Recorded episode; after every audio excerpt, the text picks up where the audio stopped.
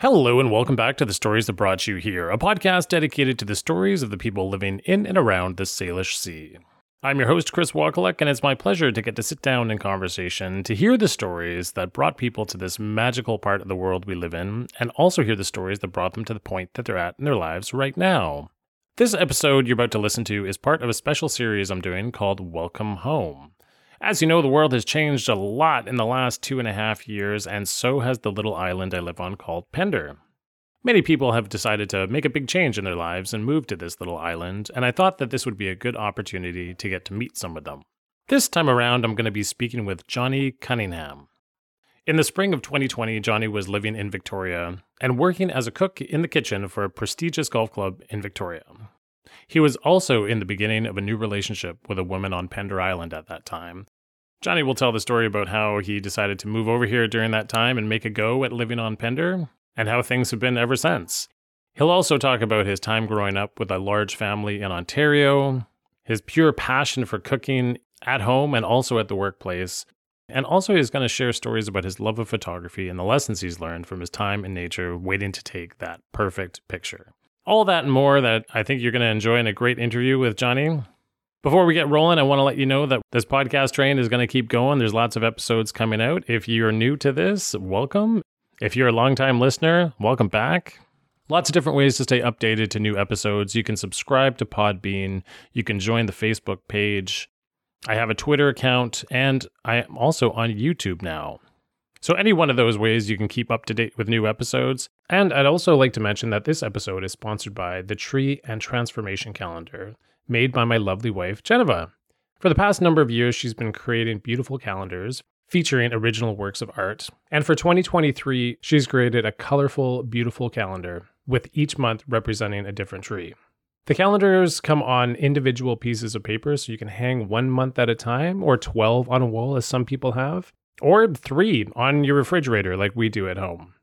So, purchase of these calendars is not just going to help you know what day it is every day next year, it's also going to help contribute to keeping this podcast rolling along. I put a lot of time into making these interviews sounding great, and I love doing them, but they do take quite a lot of time. I've been trying to figure out a way to help offset the costs of making this podcast, and I came up with this idea to help support my wife sell calendars, which in turn helps me and helps this podcast. So if you like what I do here and you want to help support this, you can buy a calendar or you can buy more than one. Please go to genevajacobsart.com and there you can find the calendars for sale. You'll find a link for that as well in the show notes. Just click on that and it should send you to the page where you can purchase the calendars which again are totally beautiful, and you can see the images of the calendars there. All right, thanks very much for listening to that. So, first, a little bit of music, and then my interview with Johnny Cunningham.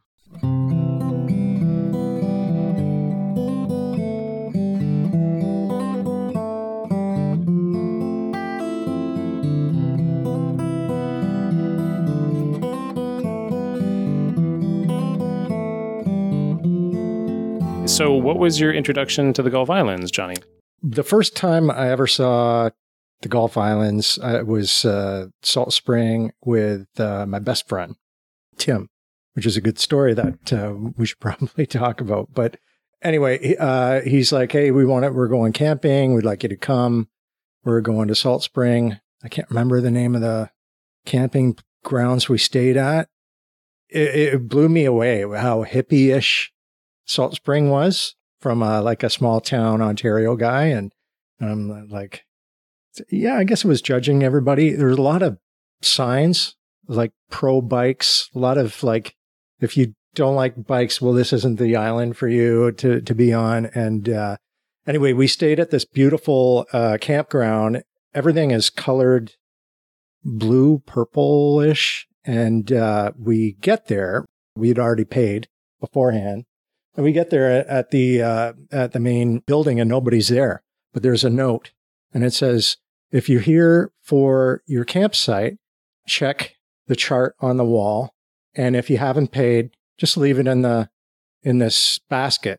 And here's some change. and nobody's there. That's hilarious. Yeah. And I'm like, it's really early in the morning, and I'm looking at the coffee, and then I see another sign coffee, $1.50 here's some change. Just leave it. And there's again, there's nobody. So I'm like, I don't have a coffee. I don't know how old this is, but like I make my own coffee. That way we find our uh, our site. We were there for the weekend, nice hot weekend in August, and that was my first greeting to uh, Gulf Islands. Okay, and what year was that in roughly? That was um, four, five years ago. okay, Yeah. okay, so very recently. Yes. Yeah. Yeah. And so at the time you were living in I was living in uh, Victoria and uh, working at, I was probably 10 years or so, 11 years living in Victoria at the time. okay, And um, loved everything about Victoria, loved everything about the, the, the Gulf Island when I experienced that It was really, really wicked. Okay. Well, let's get into what you were doing in uh, Victoria at the time because uh, I know, but if you want to let the, uh, Right, yeah, the yeah. listeners So- know, but what what was going on there? Well, I was working at, first of all, I was working in the kitchen um, in Toronto when when it came up. It was hard in Toronto. There was a lot of jobs, but there's just a lot of terrible jobs. It's hard to find a good job. Speaking personal. So it was hard for me to find a good job. A lot of bad ones out there. Anyway, so when I moved here to Victoria, I sent out some resumes. I had seven offers on the first day. Wow. And uh, I started haggling with all of them. I'm like, uh, okay, um, listen, like, you know, money's tight. So, like, wha what are you prepared to pay? And uh, I literally went to the highest bidder. Now, that wasn't my only thing, but I was like, I'm not going to be pushed around anymore. But like, it's a it's a corrupt industry, and there's all sorts of different people that you work for. So, you know, you live and learn is what I'm getting at. So that was first and foremost. Then obviously the people that you're working with, the uh, the aura of the place. So I worked at um, I the place I chose was uh, the Victoria Golf Club, which is a private golf club, very prestigious. They're very very proud about their golfing there. Apparently, it was when I was working there. At best, it was ranked number 12 in Canada. And uh, they, they actually have people that go around and they experience all the golf. The, this is a links course. So they experience all the links courses all throughout Canada and then they rate them. And so we were rated fairly high. So it was good. I was the uh, events coordinator and my job was to, there were a lot of events there. Um, and they'd be anywhere from 20 people or 10 people to as many as we've done 300. And on the last year, it was only me doing those events. It was, it was pretty crazy. Um, when I started, there was four and then it dwindled down to three, two, and then finally just me. Um, but it was a, you know, well-oiled machine, a lot of work, a lot of, uh, organizing skills required. And, uh, you just know what needs to be done, write everything down, get your times right, what's going to take the longest to cook, what's going to be the fastest to cook, and you go from there. How long did it take for you to uh, get up to speed with all that? Because the cooking that you were doing before in Nothing Ontario, like that. Yeah. Yeah. So probably most of a year just learning how to cook in that style. I had to learn a lot there. I was like, I realized how green I was, what they saw in me and what they liked in me. And I guess this is my advantage being a kitchen guy is I have so much front of house experience. So where a, lot of the kitchen workers want to hide and stay away from all the clientele, I thrive on that. I, I like meeting them all and I have no problem talking with people I've never met before. And apparently with very wealthy people that I've never met before either. And, uh, the chef liked that. And so he'd put me front and center out there. So that, that, yeah, that was my job the whole time I was there. okay, Yeah. did you really enjoy it? Really enjoyed it. Yeah, really did. COVID hit and then it was over. Yeah, of course. Not many Yeah. events being scheduled. Yeah, exactly. Yeah. So what what happened when COVID hit, and because you know, like everybody else, things shut down dramatically. But what happened for you specifically? the original chef left for another job. It was a one man job at that point, is when we had no chef. Mhm. I'd always be working with the chef for this uh, function. functions. And uh, a new chef came on, and I just did not get along with this guy. He's just not a nice man. And uh, when COVID hit, no warning, I found out from a bartender that we were going to be closing in a week's time or less. And so I started asking a lot of questions, found out that it was legit. And I'm like, what happens? And he's like, oh, don't worry. Uh, you're getting laid off. You know, the HR is going to take care of all the paperwork and everything, but yeah, we're putting you on EI right away. They're going to, because of COVID, the government is pushing this. So I had a lot of help, as he said, from HR. And, uh, Chris, that went on for most of a year, just not knowing what was, what my future was with the company. They were still open, different. It was different, obviously run completely different, but, uh, it was just like, uh, you know, call us in two weeks. And I'd call in two weeks and then not get any straight answers. And, uh, and eventually the chef just said, uh, yeah, we're, we've chosen a different direction and, uh, you're not on the schedule anymore. You're not working with it. I'm like, so you're firing me? It's like, well, um, you want to look at it like that? I'm like, I look at it like I either quit or I'm being fired. I'm not quitting. So are you firing me? And he's like, well, I guess you're being fired then. I went, okay, well, then one paycheck isn't going to do it. Let's get a severance package. And, uh, he didn't do that. I had to go to HR.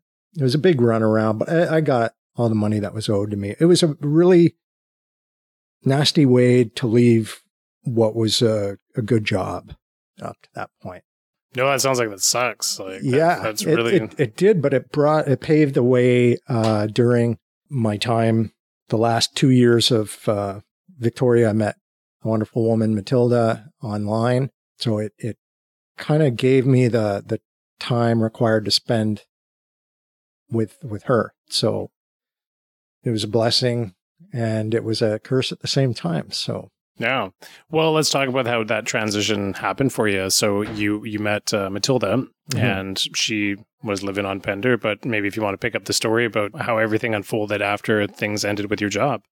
Yeah, yeah. So uh, while I was still working there, and COVID wasn't in the, uh, it wasn't you know known.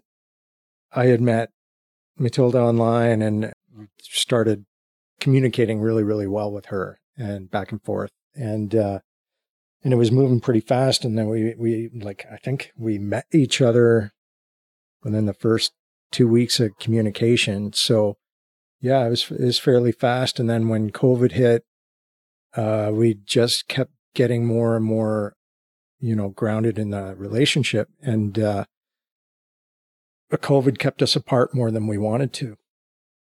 It was pretty hard. There was um, a stretch of six months that I remember doing, still living in Victoria. I'd come to Pender Island when I could to to visit her, but yeah, there was a long stretch because we were doing it right. Like it, there was a lot of people cheating. That wasn't us. We were we were following the guidelines and the rules set out by by our government, and um, and it was it was tough. And uh, anyway, that finally opened up the restri- They lifted the restrictions, but another wave was was in the, on the works and we could all see this coming. And I thought, got to make the move, got to make the move, or I didn't want to go through another wave, another six months of not being with her. So made a few phone calls and got a job with at Joe's place and um, was just happy to have a job at the time. And uh, through the help of Joe, uh, it wasn't my style of cooking, um, but uh, it was he was a very very generous, very nice person.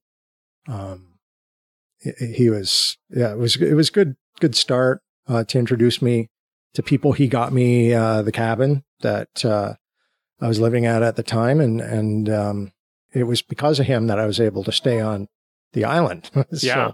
So, okay, you move over here because you want to be closer to uh, the woman that you started dating, who is Matilda. Mm-hmm. And it seems like that's not going to be happening because of this new wave of restrictions that's going to be That's right. more than likely coming into place. So you make the move over, and then Joe helps you out finding a place and you're working for him. And how did that first year go for you being on Pender here? Uh, it, w- it was great. There was a time where I didn't have a place, and uh, I kept my apartment in Victoria until I could get a place permanently and on Pender. And there was a time where I was like, just I couldn't rely. I didn't want to. I didn't want to be the guy who's just like crashing on uh, Matilda's all the time, and she, you know, and like another mouth to feed and whatever. And uh, and I gave myself to this. I don't know what the date was, but it was a weekend, and I let Joe know, like, listen, uh, can't find any place to live on Pender, and if I don't find it by this day, I got to move back to Victoria. I want to stay here, but you know, it's all based on whether or not I can find a place to live. Mhm. And he's like, we'll get you a place to live. Don't worry about that. Here's a schedule. he was like that. And, uh, He needed you. yeah, yeah. And it was like the day before or two days before the end. And, and I'm like, Joe, like, I got to go on this day. Like, he's like, okay, let me make a few calls. And he got me the place. It was a Yeah. very small cabin you were living in when you Very first. small cabin. Yeah. Yeah. Yeah. You, you just showed me before we started the interview the, appro- with the uh, approximate size of it. And That's uh, right. it was like maybe the size of eight bathtubs or something. It was, Yeah. it's it, very it was small. small. and it, it was it was quaint and it was uh, comfortable and it was pretty and uh, I was comfortable there except when the power there's no power I, I had no stove so no oven for that matter uh, so I had a instant pot making all my meals with an instant pot that was uh, that was interesting you had to be more creative cooking which always inspires me to be more and more creative, but one pot cooks. It's tough. yeah, definitely. I was Yeah. I was going to ask as well too. So, have you ever lived in a rural situation like this previous to living on Pender? In Ontario, yes. I'm a small town guy, but it's a town called Port Dover. It's right on the shore of Lake Erie, and it's a tourist town. And uh, so, yeah, it's quite rural, but in the summer, it's, I don't know, like the little brother of Niagara Falls. it's like it's on a very small scale of Niagara Falls, but it's it number of people. A lot, a lot of people come to Port Dover in the summertime. Okay. It's, it's very, very popular. Uh, the beach is beautiful, uh, long sandy beach, deep sandy beach, and the water's awesome. Like it's very, very comfortable to swim in. No offense to the water here, but it's freezing. but uh, beautiful beaches here too, just different. Yeah. You know? Yeah. So, yeah. There is a f- interesting story that brought me here, if I may tell that one. Please. From Ontario. So, I had a girlfriend at the time. She had uh, come out to BC with her mother. And as what usually happens, people will come to BC for the first time and they'll fall in love with it and they want to move here. Yeah. And that was certainly no exception to her. And uh, so she put down to me that this is what I want to do. I'd like you to come. What do you think? And uh, I'm like, wow. I don't know. I'm like pretty grounded in Ontario, got a big family, uh, love my family, and I wouldn't be spending a lot of time with my family anymore. Do I want to do this? And I eventually decided, yeah, I, I do. And um, it wasn't a great relationship that I was in. Um, the opportunity was was interesting. The work was a great surprise to me. As I said, you know, I had a lot of bad bad jobs in in Toronto, and that was not my experience in Victoria. So that was great. But the great thing that happened was I have a bunch. I lived in Ottawa for like 12 years and I had an Ottawa friend, a, just an amazing group of friends that I developed there. And one of them reached out to me and said, Hey, Johnny, I hear you've moved to Victoria. Is this true? And I went, Yeah. And, and she's like, Well, have you gotten a hold of Tim? Tim's uh, living in Victoria. And I went, Really, Tim? I haven't. And it's been at the time 26 years since I've seen Tim. Who's Tim? He was a good friend of mine in Okay, Ottawa. We had a lot of great times together, like just amazing times that we had. And uh, so I called him up and he's like, Johnny Cunningham, I haven't heard from you eh, for so long. And I'm like, yeah, we lost track. He was a man of the world. He traveled all the time. I'd go to hang out with Tim and he's like, oh, he's not here. He's in South America. He's in uh, Peru or whatever. And, eh, or if he wasn't there, he'd be in Africa. He was all over the place. He was just always wanted to travel. And so I'm, I found myself missing him a lot.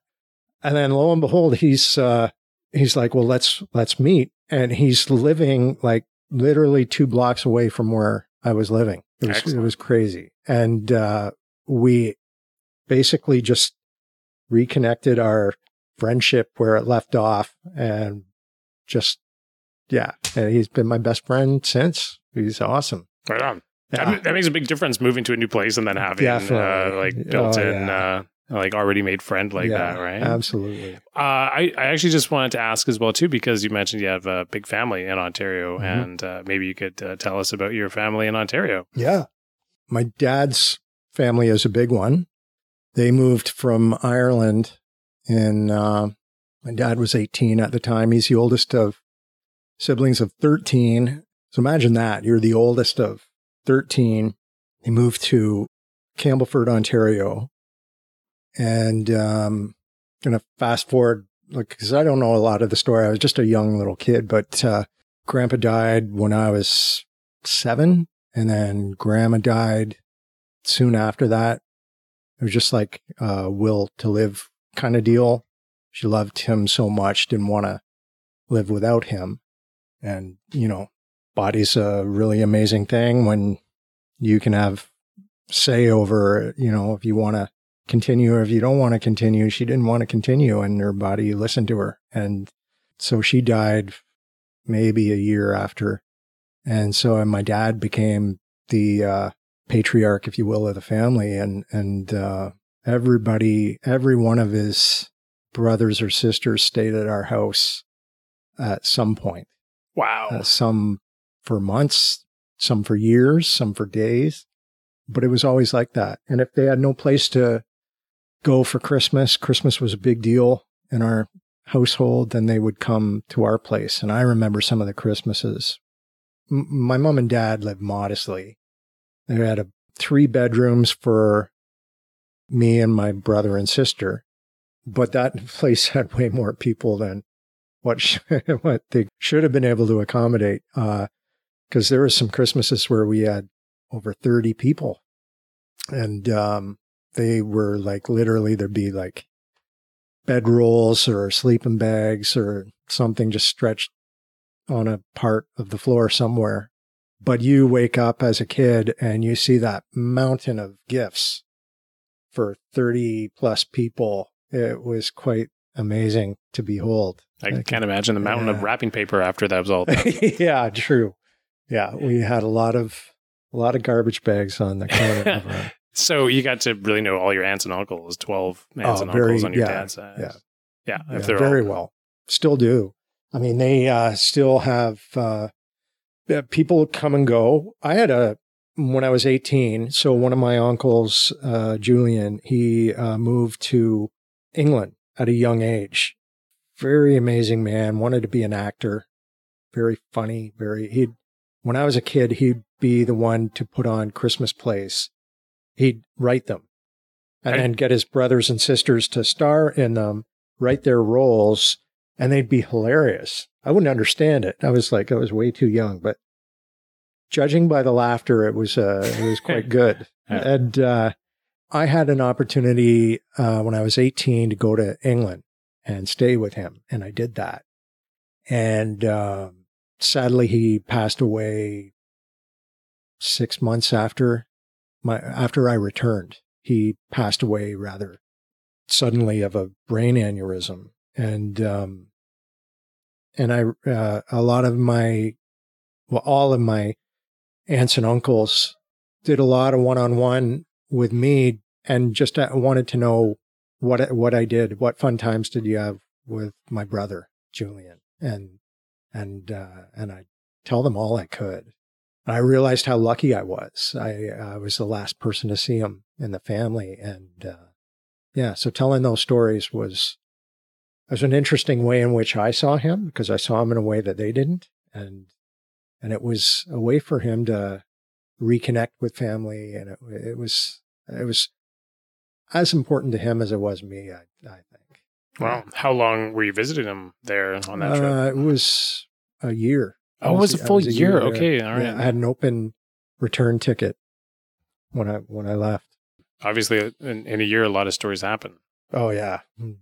yeah, a lot of stories. Yeah, and he he actually, I I should say, he was a general manager of uh, Carvery, which is a pub and uh, restaurant. But only the Carvery, they'd have a, a a chef carving three different meats at a so it was a buffet, but on a grandiose scale and pretty upper class. It was expensive to eat. Um, but yeah, it was so uh, that was my introduction more or less to the industry at, cool. the, at the time. So, so as a super impactful trip in your life, obviously. Oh yeah, major, big time. And then brothers and sisters back home in mm-hmm. Ontario. What's yeah, I'm the middle child. My sister is a year older. She's a nurse. She lives in Port Dover still, has uh, two wonderful kids. And uh, my brother is six years younger than I am. He has his own jujitsu gym in Sarnia. And uh, he was a fierce competitor in jujitsu at the time and won a lot of awards and medals and stuff. And um, was actually an invite into the UFC. I can't remember what year it was. And he would have fought Carlos Newton had he accepted. He, he like he was the champion in his uh, weight class, the, welterweight, and uh, uh, Rowan had like I think uh, less than two weeks to train for that fight, so he he passed it on. It was obviously a big fight, but like those guys in the UFC, they train for a year for one fight that might last thirty seconds. You know, sure, yeah, yeah. So he passed that up. He he doesn't regret that. But anyway, he uh, he's uh, a trainer on a very big scale. He goes to UFC events a lot. He he's trained some really prominent Canadians who represent the UFC, and and uh, so he's been all that's taken him all over the world, and uh, he's he's liking that. I'm talking more about my brother than my sister. Uh, my sister is hilarious. She's the very uh, creative, extremely funny, uh, we just have such a good time when we're together.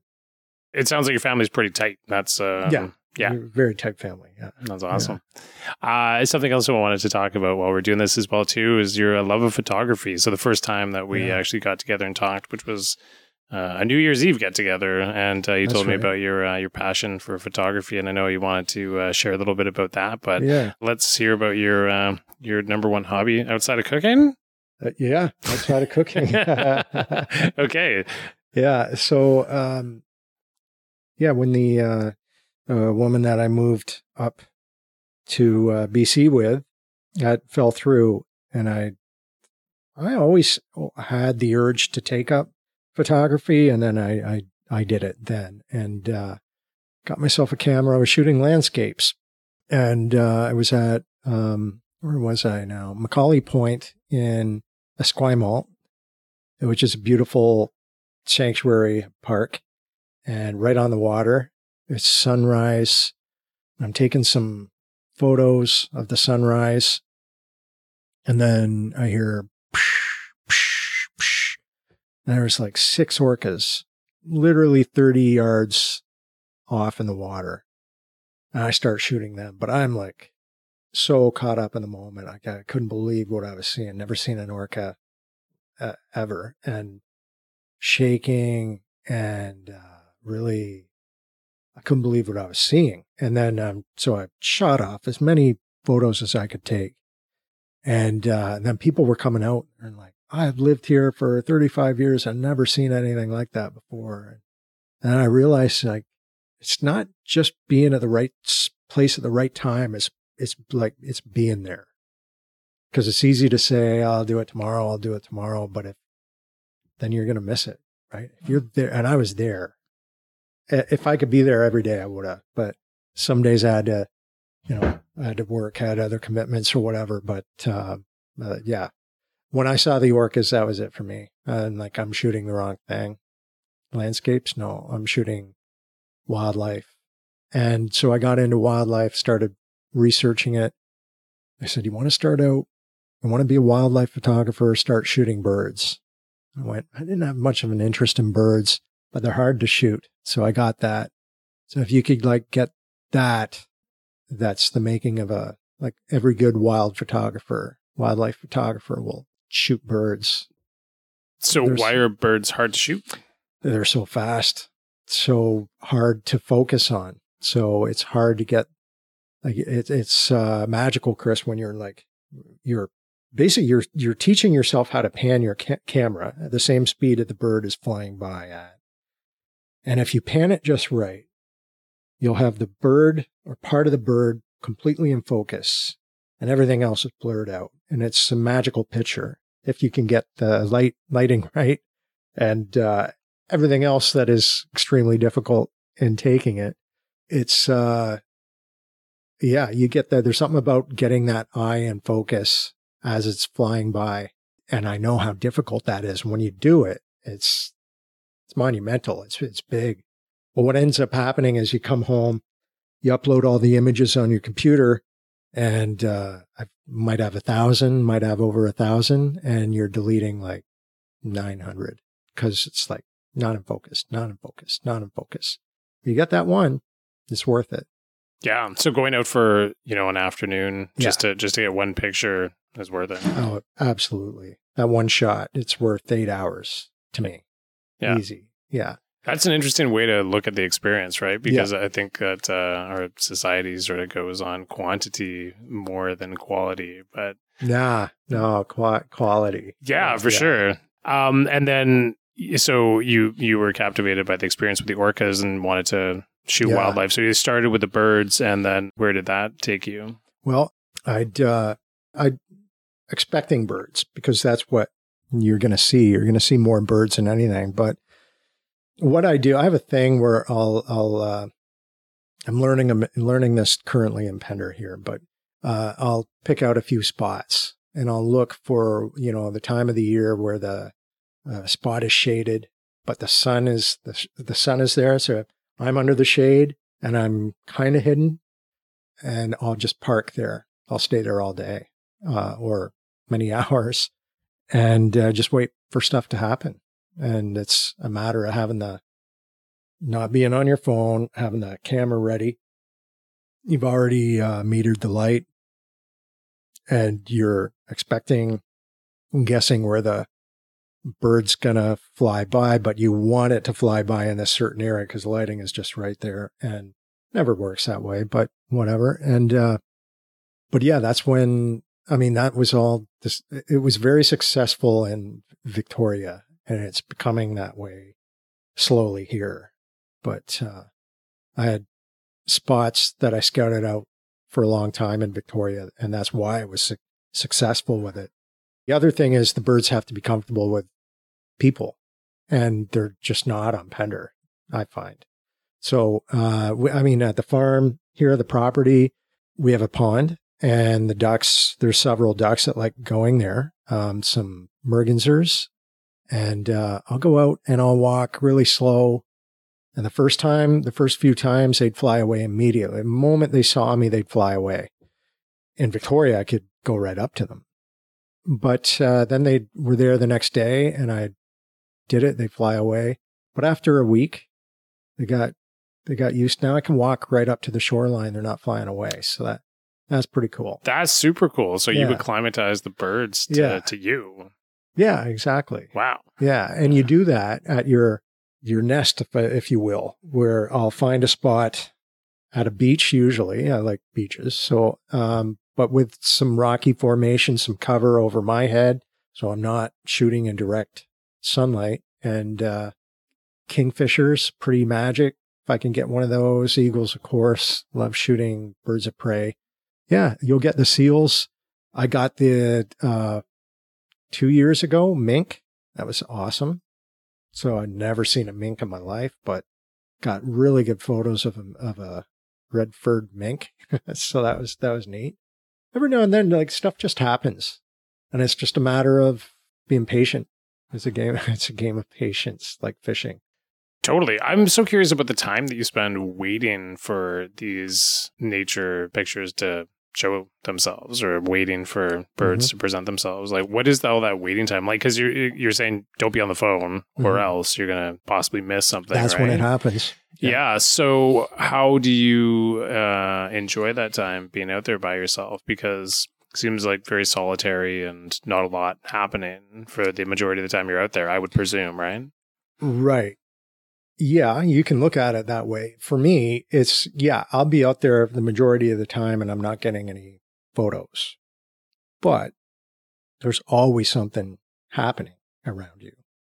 Whether you can see it and it's too far away from, I mean, I would love to have the camera lens that will zoom out far enough and give me these great images. But, you know, there's, I mean, it's such an expensive hobby. These guys that are showing these amazing shots of these birds in flight. Like, you know, these professionals are using $10,000 lenses, like super expensive equipment they, they have. Um, it's neither here nor there. What I'm getting at is that there's always something happening in front of you. Mm-hmm. And it may be out of range of your camera, or it may be in a in a way overly lit area that is not conducive to good photography or you could just be hearing stuff that you're not used to hearing. And, and that for me is as magical almost as getting the magic on the camera. You know, you're still seeing, you're still witnessing it. You can't bring it home and say, here's the evidence that I witnessed it, but uh, it's not a day lost for me. It's going out, coming back with one photo or no photos. It's still a good day in photography for me. Well said. Yeah. Because sincerely, I, I totally hear you and understand you. We're spending so much time staring at screens, whether it be like yeah. laptops or yeah. phones, and we're giving so much attention to things going on in the two dimensional reality versus the three dimensional reality, where it's like real life, right? So you're there experiencing and witnessing what's going on in the real world and just being present with it. I think that's really, really great. Absolutely. Yeah. Yeah. Uh, I wanted to transition into what you are doing on uh, Pender now that you've been here for right. it. How long exactly uh, has it been? So when did you move here officially? Uh, two years living in the in the cabin, and uh, and then here. And um, what I'm doing now is uh, working at Woods. I, I started at Joe's place, as I said. Uh, from Joe's, the next wave of COVID came and he made layoffs. And uh, anyway, I got introduced to a fella named Lino, and uh, Lino's super funny, awesome guy. Anyway, uh, he's a cabinet builder of sorts, and uh, he uh, lives two doors away from the cabin I was living at. And uh, I don't remember how it started, but I went over, I introduced myself, we met, and uh, we had a few beers, and uh, and then I had work. He offered me work, and I took it, and uh, it was great working for him. I'm not a woodworker at all, but it was nice doing something different, and um, I guess it was like doing finishing work. They put these big window panes of white cedar and you know, different other different types of woods, and I'd uh, I'd sand them, I'd uh, I'd coat them, I'd uh, put this finishing wax and stuff on it, and uh, made it look really really pretty. And yeah, it was, it was pretty cool. I did that for most of a year, and then it's weird how things happen. I had an opportunity to go back in the kitchen with uh, somebody, and then at the same time uh, Woods kind of had me, Curtis from Woods kind of had me on the radar, and that happened at the same time. Everything, nothing happens alone. Everything happens multiply, I find in Pender. Anyway, so I met with Curtis and we hit it off. Uh, he's a really, really good guy. He does the type of cooking that inspires me to want to cook again. and uh, he's all about flavor. And so I took the job with Woods, turned down the other job, and uh, really uh, tested my creativity again as uh, as a cook. So it's really taken me to be uh, like a much better cook than I was before I got that job. oh, really? Yeah, How come? because he's very uh, flavor oriented, whereas my other chefs that I work with weren't. They were uh, numbers. Get the get it out. You know, uh, this is what you got to work with. Use it and get it out as fast as you can.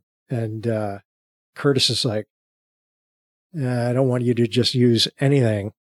Uh, we're going to use the best ingredients. He's all about tasty ingredients is going to equal tasty food. He's all about that. So it's a matter of uh, finding different ways to cook like a side of vegetables that can be boring and we're making them exciting, you know? So it's, it, it's not easy cooking like that. You have to kind of think how it's like when I'm talking vegetables, like we're, I'm doing on a, on a prep day there, I've got about eight sometimes 10 different vegetable sides that may be used in a pizza, may be used in a vegan bowl of some kind, anything.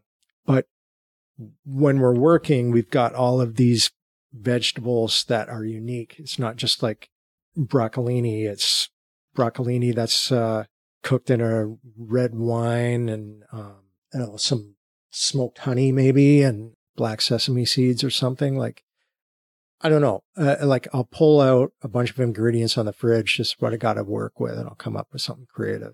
And it's forcing you to be creative. Yeah, And, and it's different every week. Every week it's different. We've got, and it's uh, you know the the great thing about uh, the relationship that I'm in with Matilda is uh, we're using her produce, so I've got the best produce for the best end result. Like we're creating really yummy food because we're using really really good food. Right. And just so people know that uh, Matilda runs Raven Rock Farms. That's right. Yeah. Yeah. And uh, and yeah, I, I had a chance to eat at Woods this uh, summer, or actually this fall. That's And, uh, right. You it was the- so awesome. It was so good. Yeah. And it, was, That's right. And uh, yeah, it was, it was it was kind of funny. My mom and my wife both got burgers, and and he came over to explain what was inside the patty, and I was just like, oh my gosh, this is amazing. Anyway, Oh yeah. yeah, I, but that's what's great about it. It's not just a burger patty. It's uh, a very good ground chuck, and then I put eight ingredients in the ground beef before I form it into patties. Like, it's great. The meatballs again that you had in the bolognese, like a lot of ingredients in there, because and, and it's all about trial and error going through it. This is like a little bit dry. You got to use the fatty meats with the lean meats, and you know, ah, it's just it's fun. yeah. Yeah, it's a lot Uh, of fun. yeah, I don't want this to uh, wind up sound like a commercial for uh, Woods, but I mean, I mean, the food is amazing there. It You is. do an incredible good. job. You Good food. seriously do, right? Yeah, thank you. Yeah. Um, we're just re- reaching the end of our time here in a Mhm. little bit, but I just wanted to uh, ask is there anything else that you want to talk about during this interview that you hadn't touched on yet that you wanted to let uh, the people of Pender and beyond know about yourself there, Johnny? No, just like uh, I'm uh, love cooking. When I'm off, I like cooking, uh, which is rare apparently in the industry. So when a lot of cooks are done their job, they'll come home and have pizza pockets. You know, I'll come home and I'll cook up some stir fry. Or today, actually, I we had bolognese without the meatballs, but a bolognese sauce, pasta. Uh, you know, I like cooking like that. Matil- Matilda and I was great. Uh, she'll do a big harvest, and I'll just cook up a, a big batch of something, and then we'll freeze it. You saw the freezers downstairs. That's a lot of harvest and a lot of batch cooking. So we have everything from uh, pesto sauce to primavera to just simply roasted potato, or roasted tomatoes, stocks. A lot of stocks. I use some. Uh, always making stocks and and broths and whatnot. Um, yeah. So it's I like that. So no, nothing more to touch on really. I think I touched on a lot. I could go on in a lot more, but uh, no, nothing that's jumping out and saying that this needs to be discussed. All right. Well, there's one more thing to say, and that's the uh, title of this podcast, and it's Welcome Home. Ah, excellent. Nice. Chris, thanks for the time. Appreciate this. All right. Well, thank you very much for listening to that. And thank you again to Johnny for doing that interview. That was really fun. I've been receiving a lot of good feedback lately about the podcast, and I want to thank you, the listener, for showing up to listen to these. And if you feel like sharing these podcasts so more people have an opportunity to hear them, I think that would be great. I know right now we're inundated with possible things to listen to and to watch. And I've heard from people on a number of occasions that they forget about the podcast until it pops up on a social media feed for them every now and then. So I'm trying to do what I can to remind people about the podcast. And if you would like to share this podcast with anybody, please feel free to do so. Again, if you'd like to purchase a calendar to help support this podcast, you can go to genevajacobsart.com and there is a link for that in the description while you're on the website, if you go to the link that says shop, it'll take you directly to where the calendars are. Or if you just click on it, it should take you right there. I want to give a thanks to Ben McConkey for providing the theme music for this podcast. And again, thank you for listening. Until next time.